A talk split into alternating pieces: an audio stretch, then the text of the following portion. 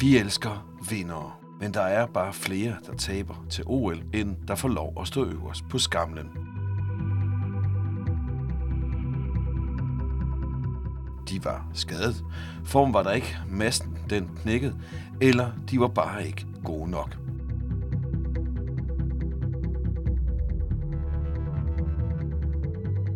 Vi hylder de tabere, der har tabt mest grundigt, der hvor det gik mest galt, dem, der lige frem blev lagt for spot og spe. De kæmpede nemlig lige så hårdt. Mange kæmpede gennem hele livet. De vandt bare ikke. For det er nederlaget, man lærer mest.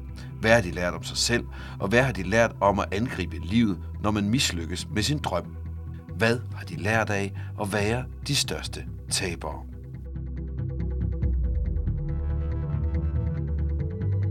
I dag om Arne Nielsen. Kanororen var faktisk ikke stor nok til at være i verdenseliten.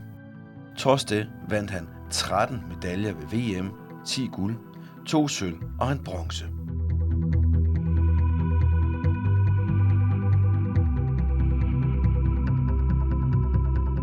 Han vandt også sølv ved OL i 1992.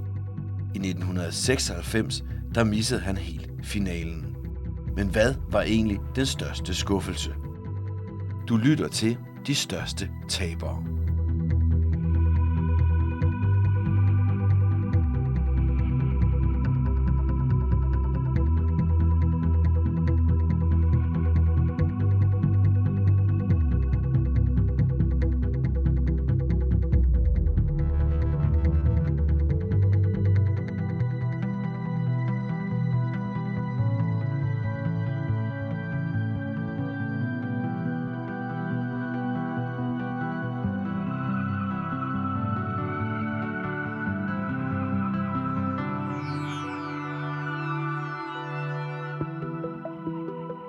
For mange, mange år siden, der starter du som kaneroer op i øh, Nybro Fure Kano- og Kajakklub. Men, men kan du ikke lige prøve at fortælle om starten? Hvad, hvad er det, der sætter det hele i gang? Jamen, i virkeligheden er det min bror og jeg, der har købt en gummibåd, og der var en mose, og det var mosen, vi startede med gummibåden i. Men da den var lidt lille, den mose, så cyklede vi ud til Bagsværsø og blev meget fascineret af altså en gummibåd i en mose er den hurtigste båd for, og den eneste. Men på Bagsværsø var det den klart langsomste. Og øh, så blev vi fascineret af alt det, der var hurtigere end os selv. Og så øh, var vores far sådan meget hurtig til at sige, at jeg vil gerne investere i en kano, vi går og laver i stand. Og så for at få en plads til den, så skulle man melde sig ind i Kap Kano og Kajakklubben, hvad var det, der tiltrak dig? Jeg har altid kunne lide at konkurrere, og jeg har altid været en, der hurtigt lærte tingene. Altså, jeg spillede bordtennis, jeg gik til atletik, spillede fodbold, jeg gik til trampolinspring og udspring, og lærte det lynhurtigt. Altså, var en, der var ret hurtig til at opfatte det og lære det. og det samme, jeg blev ret hurtig til at lære ro kanoen, selvom jeg var alt for lille. Altså, jeg er jo 1,73 på en god dag, og dem, man konkurrerer mod, er 2 meter høje, vejer 100 kilo. Så jeg var for lille og derfor burde jeg egentlig heller ikke have chancen, hvis, hvilket alle også sagde, altså Arne, du er for lille, du bliver ikke god. Hvornår går det op for dig, du er et stort talent? Først som senior, fordi som junior kæmpede jeg mega meget, fordi at jeg var også senere udviklet end dem, jeg konkurrerede mod. Tre år senere udviklet end de andre. Så var det sent, jeg fandt ud af, at jeg havde et talent, og mit talent er, at jeg er god til at, altså jeg udvikler nok mere min egen stil, end jeg havde sådan en traditionel stil i kanonen og så kunne jeg æde mig selv mere end de fleste, og det var måske det, der var mit talent, hvis, jeg, hvis man kan kalde det talent. Kan du huske sådan en konkret begivenhed, hvor det ligesom går op for dig, at hov, jeg, jeg kan da noget særligt? Det var nordiske junior, øh, altså nordiske ungdomsmesterskaber, og hvor at øh, jeg faktisk bliver nordisk mester, og hvor jeg tænker, hmm, øh, det er lidt sindssygt det her. Du finder på et tidspunkt ind i et markerskab, med Christian Frederiksen, men vil du ikke lige fortælle bare sådan første gang, du møder ham, hvordan foregår det? Christian er jo en, som ror meget hurtigt på korte distancer, og jeg er en, der ror meget hurtigt på lange distancer. Så det var sådan en umage makkerpar. Men jeg tror, at forbundet var lidt trætte af, at vi brokker os hele tiden over, at vi ikke blev udtaget i en af kano. Så for at lukke munden på Christian og jeg, satte man os bare ned i den samme båd, og så tænkte man, så kan de da ikke brokke sig, nu kommer de til et VM. Altså vi fandt ret hurtigt sammen om at være mod forbundet og være mod alle, fordi vi synes, at, øh, at vi blev uretfærdigt behandlet.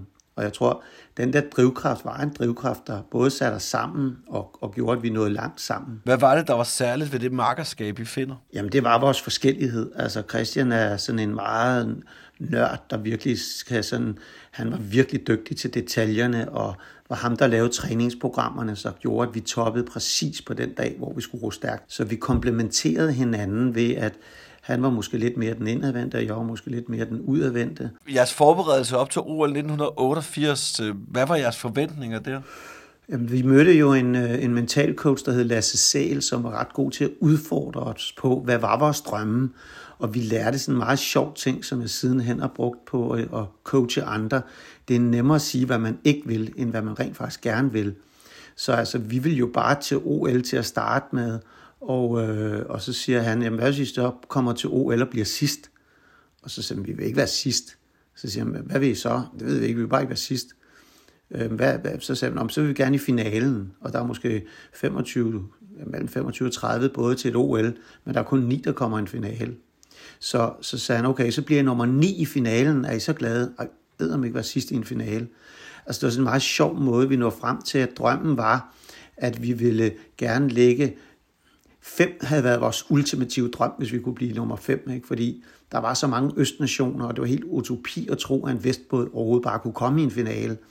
Men så det at ligge med sådan midt i, ville være stort, men så ender vi jo så med at blive... Øh, altså, vi var faktisk fire til vores allerførste OL, hvilket var helt vanvittigt stort for os.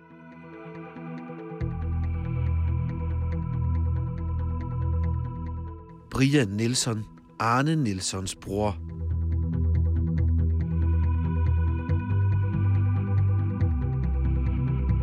Christian han, tænker op i, i detaljer, i det tekniske. Han forstår alt omkring kroppen, og, øhm, så, så han er meget, meget dygtig på hele den del af det.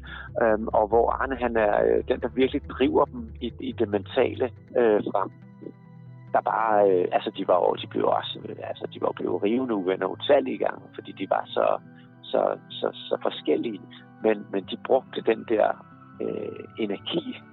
Øh, altså selvom de havde skændtes lige inden et løb, så brugte de helt den energi til at vinde. Altså det var ret magisk, at de kunne det. Så det, det blev ikke negativt for dem. De brugte simpelthen hele energien i det.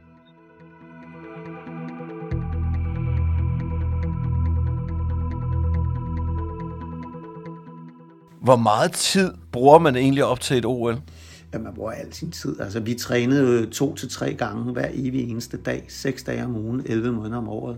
Og det, vi synes, det gjorde jeg i 13-14 år. Ikke? Alt er koncentreret om kano. Øh, fødselsdag bliver, når jeg er færdig med at træne, konfirmationer, bryllup og barnedåber. Jeg har nogle gange sagt, at det, der er det vilde, det er, at det er nemmere, når man er blevet verdensmester, og få tilgivelse for at komme senere, end det er, inden man bliver det. øh, fordi når man er verdensmester, siger folk selvfølgelig, at han skal lige ud og træne, men når man ikke er det endnu, så er man en eller anden idiot, der øh, tror mere, end, end man kan levere. Ikke? Så det er altså sådan, det er nogle gange hårdt, at og indtil man slår igennem. Ikke? En ting er det der med at vinde medalje, men bare det at komme til et OL, ja. det kræver vel voldsomt meget. Ja, alt det handler om kost, søvn, restitution, og så selvfølgelig træningspassene, hvor at, at nogle træningspas skal man jo ud og brænde så meget af, og altså man ligger jo fuldstændig smadret bagefter. Ikke?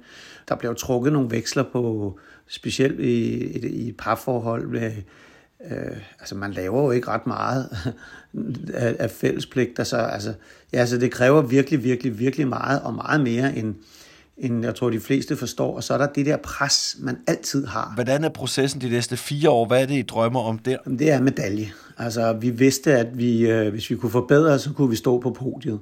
Og der var også en vigtig læring her, fordi øh, jeg var kommet hjem til min kone op til OL i 88 med glæde i stemmer og sagt, Øh, Christian, jeg går efter OL i 88. Det sagde jeg allerede til hende i 85. Og der havde jeg lige mødt hende, og så sagde hun, hvad betyder det for mig?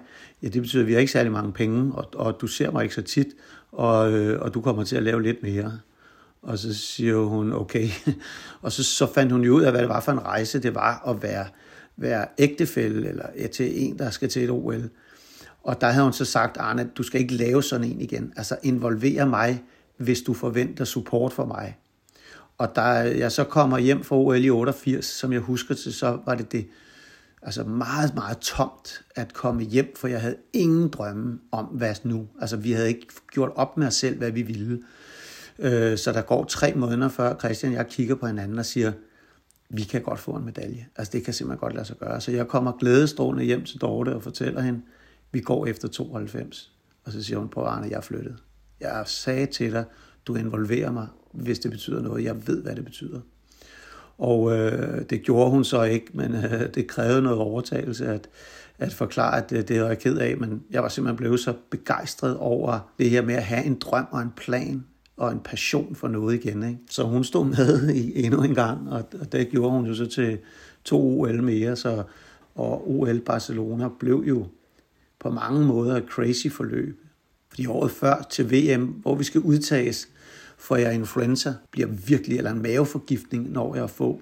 Det vil sige, at jeg har 40 feber, men jeg tager ud af rorløb med panodiler for at få OL-udtagelsen. Og det kostede mig tre uger bagefter, hvor jeg var fuldstændig altså ved siden af mig selv, for at presse en krop så høj med, med, med en maveforgiftning. Men det var så vigtigt at få OL-udtagelsen. Og der, på det tidspunkt, der var vi altså blandt de tre bedste både i verden.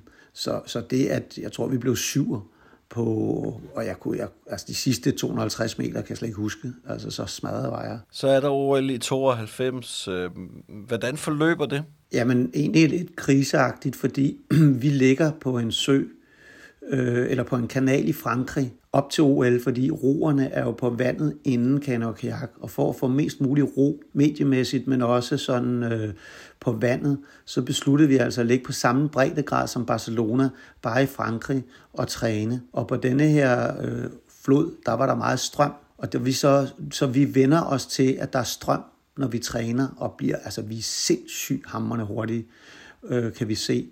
Men da vi kommer til Barcelona, er det en udgravet sø, ingen strøm, og vi har ingen glide i vores båd. Altså alt det, vi har ligget og trænet på.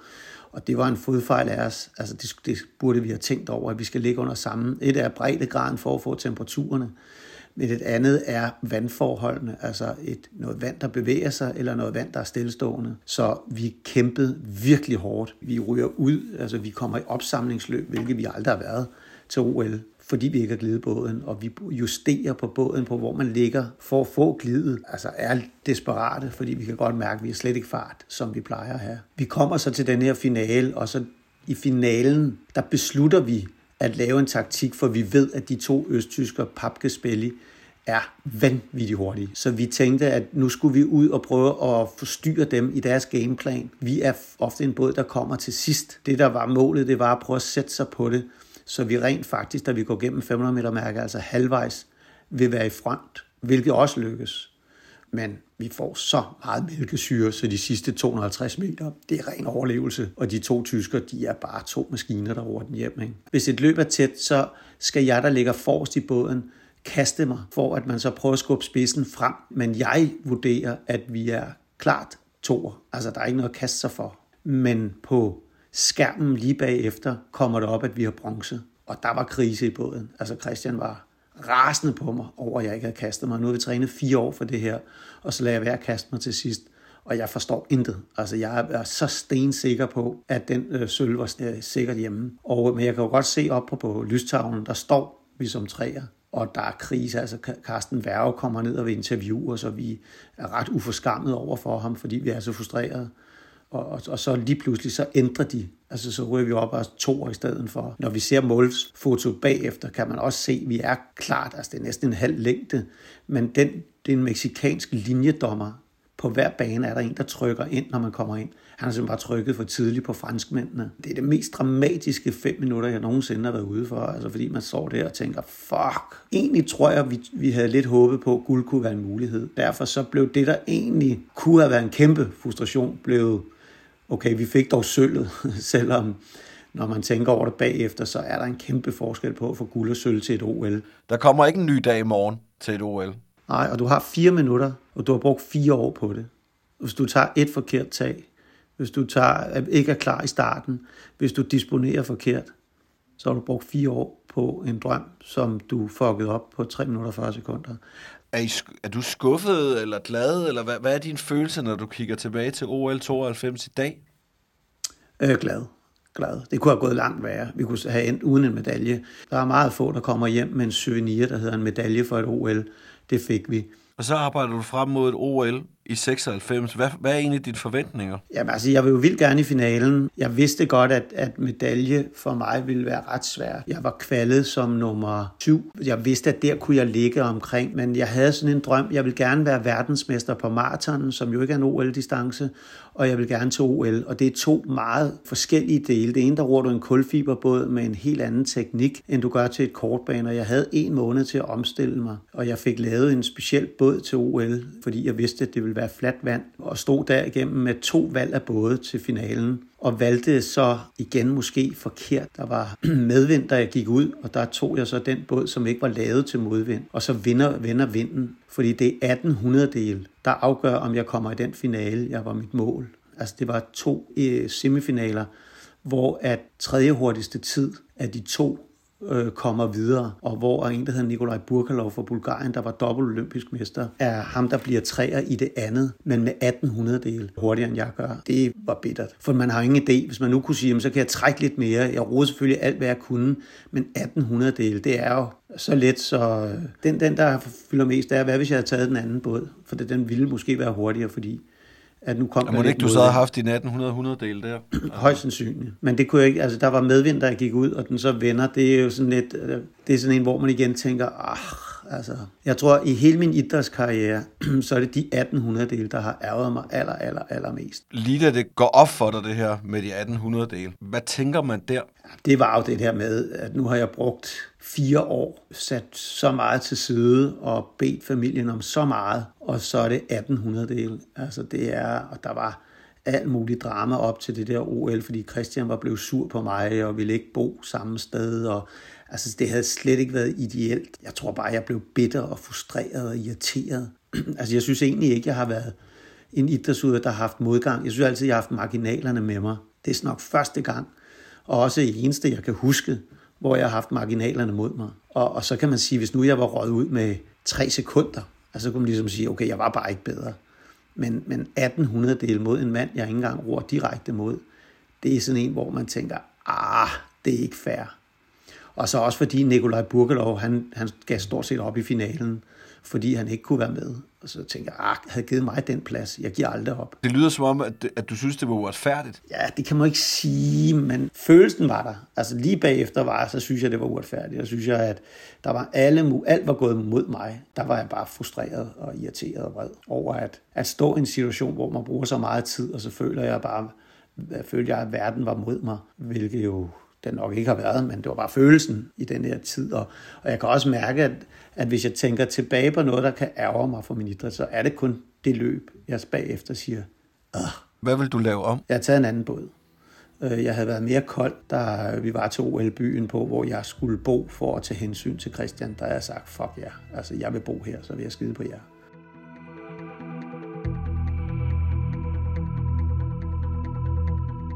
Brian Nielsen Arne Nilsons bror.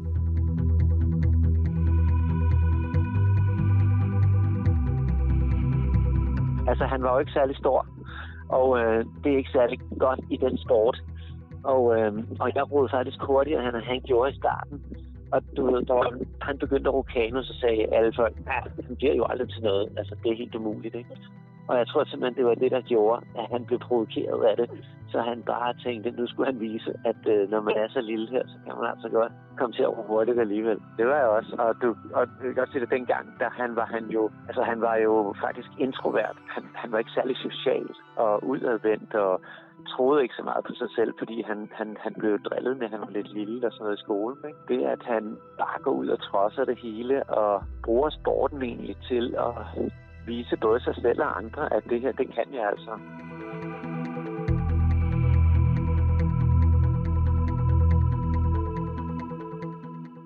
Altså, hvor meget fylder det det der med, altså det der med, at I så også oven i render rundt og er til OL hver for sig, og så oven købet af uvenner?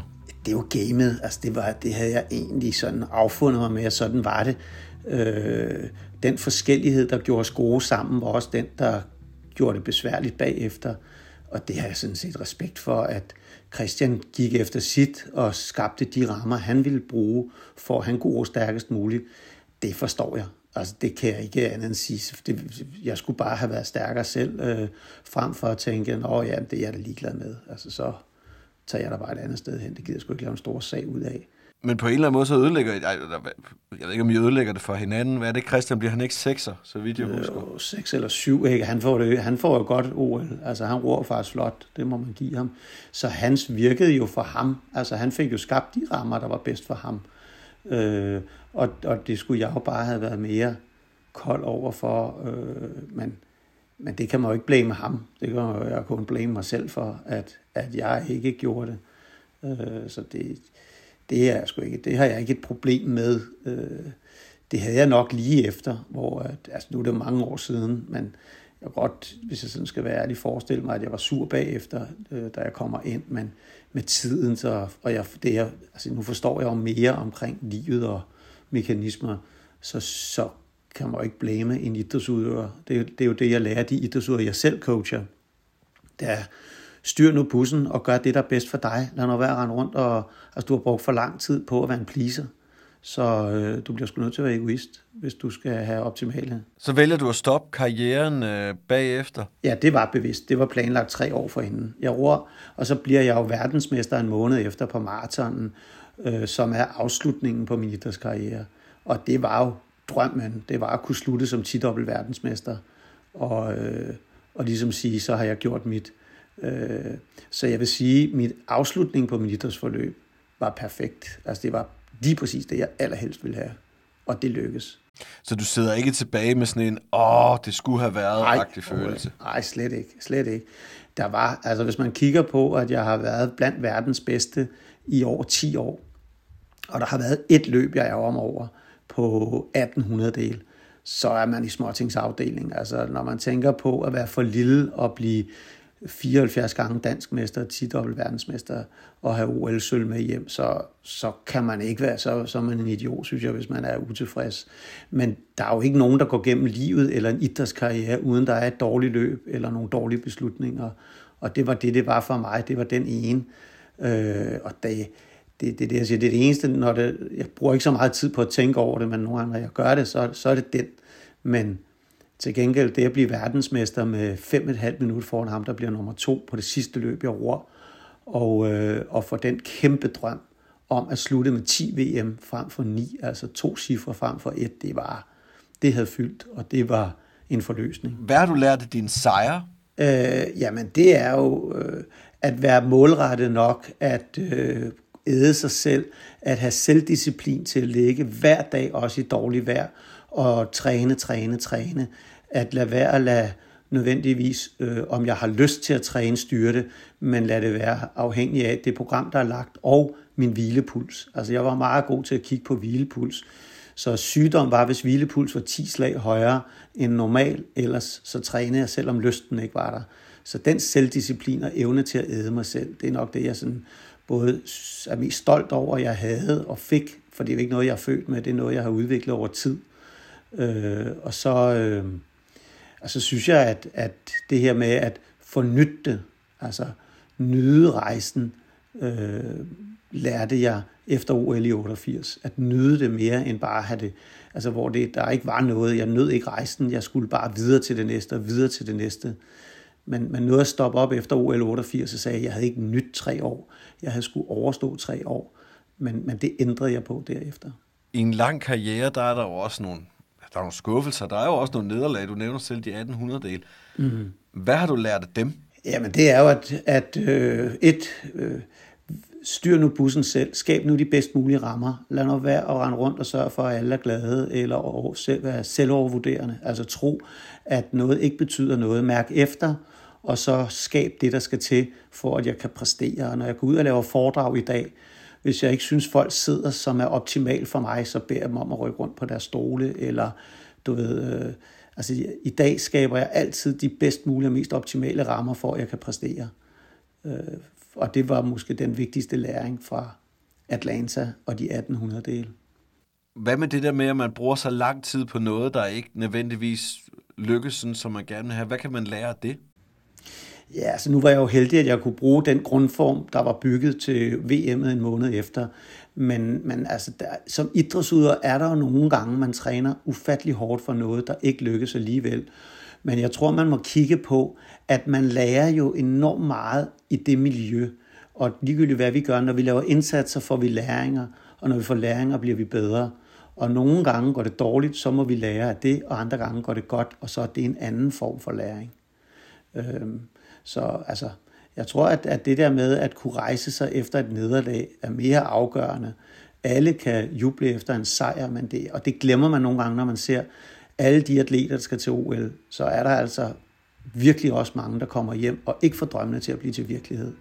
Og, øh, og det, dem glemmer man måske nogle gange at sige, altså wow, og jeg synes specielt omgivelserne, give lige skulderklap for at prøve. Det vil være langt lettere at lade være at prøve. Tak skal du have.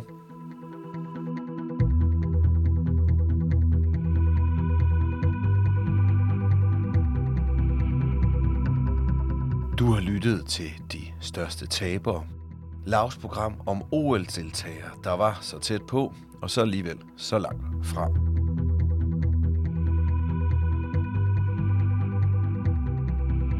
Du kan høre flere udgaver af De Største Tabere der, hvor du hører din podcasts. Programmet er lavet af Wilmore Content for Loud. Din vært i det her program var Lasse Charlie Pedersen. Redaktør var Lasse Charlie Pedersen. I redaktionen der sidder Mort Olsen, Tom Carstensen og Lasse Charlie Pedersen. Produktion og teknik, det stod Tom Carstensen for.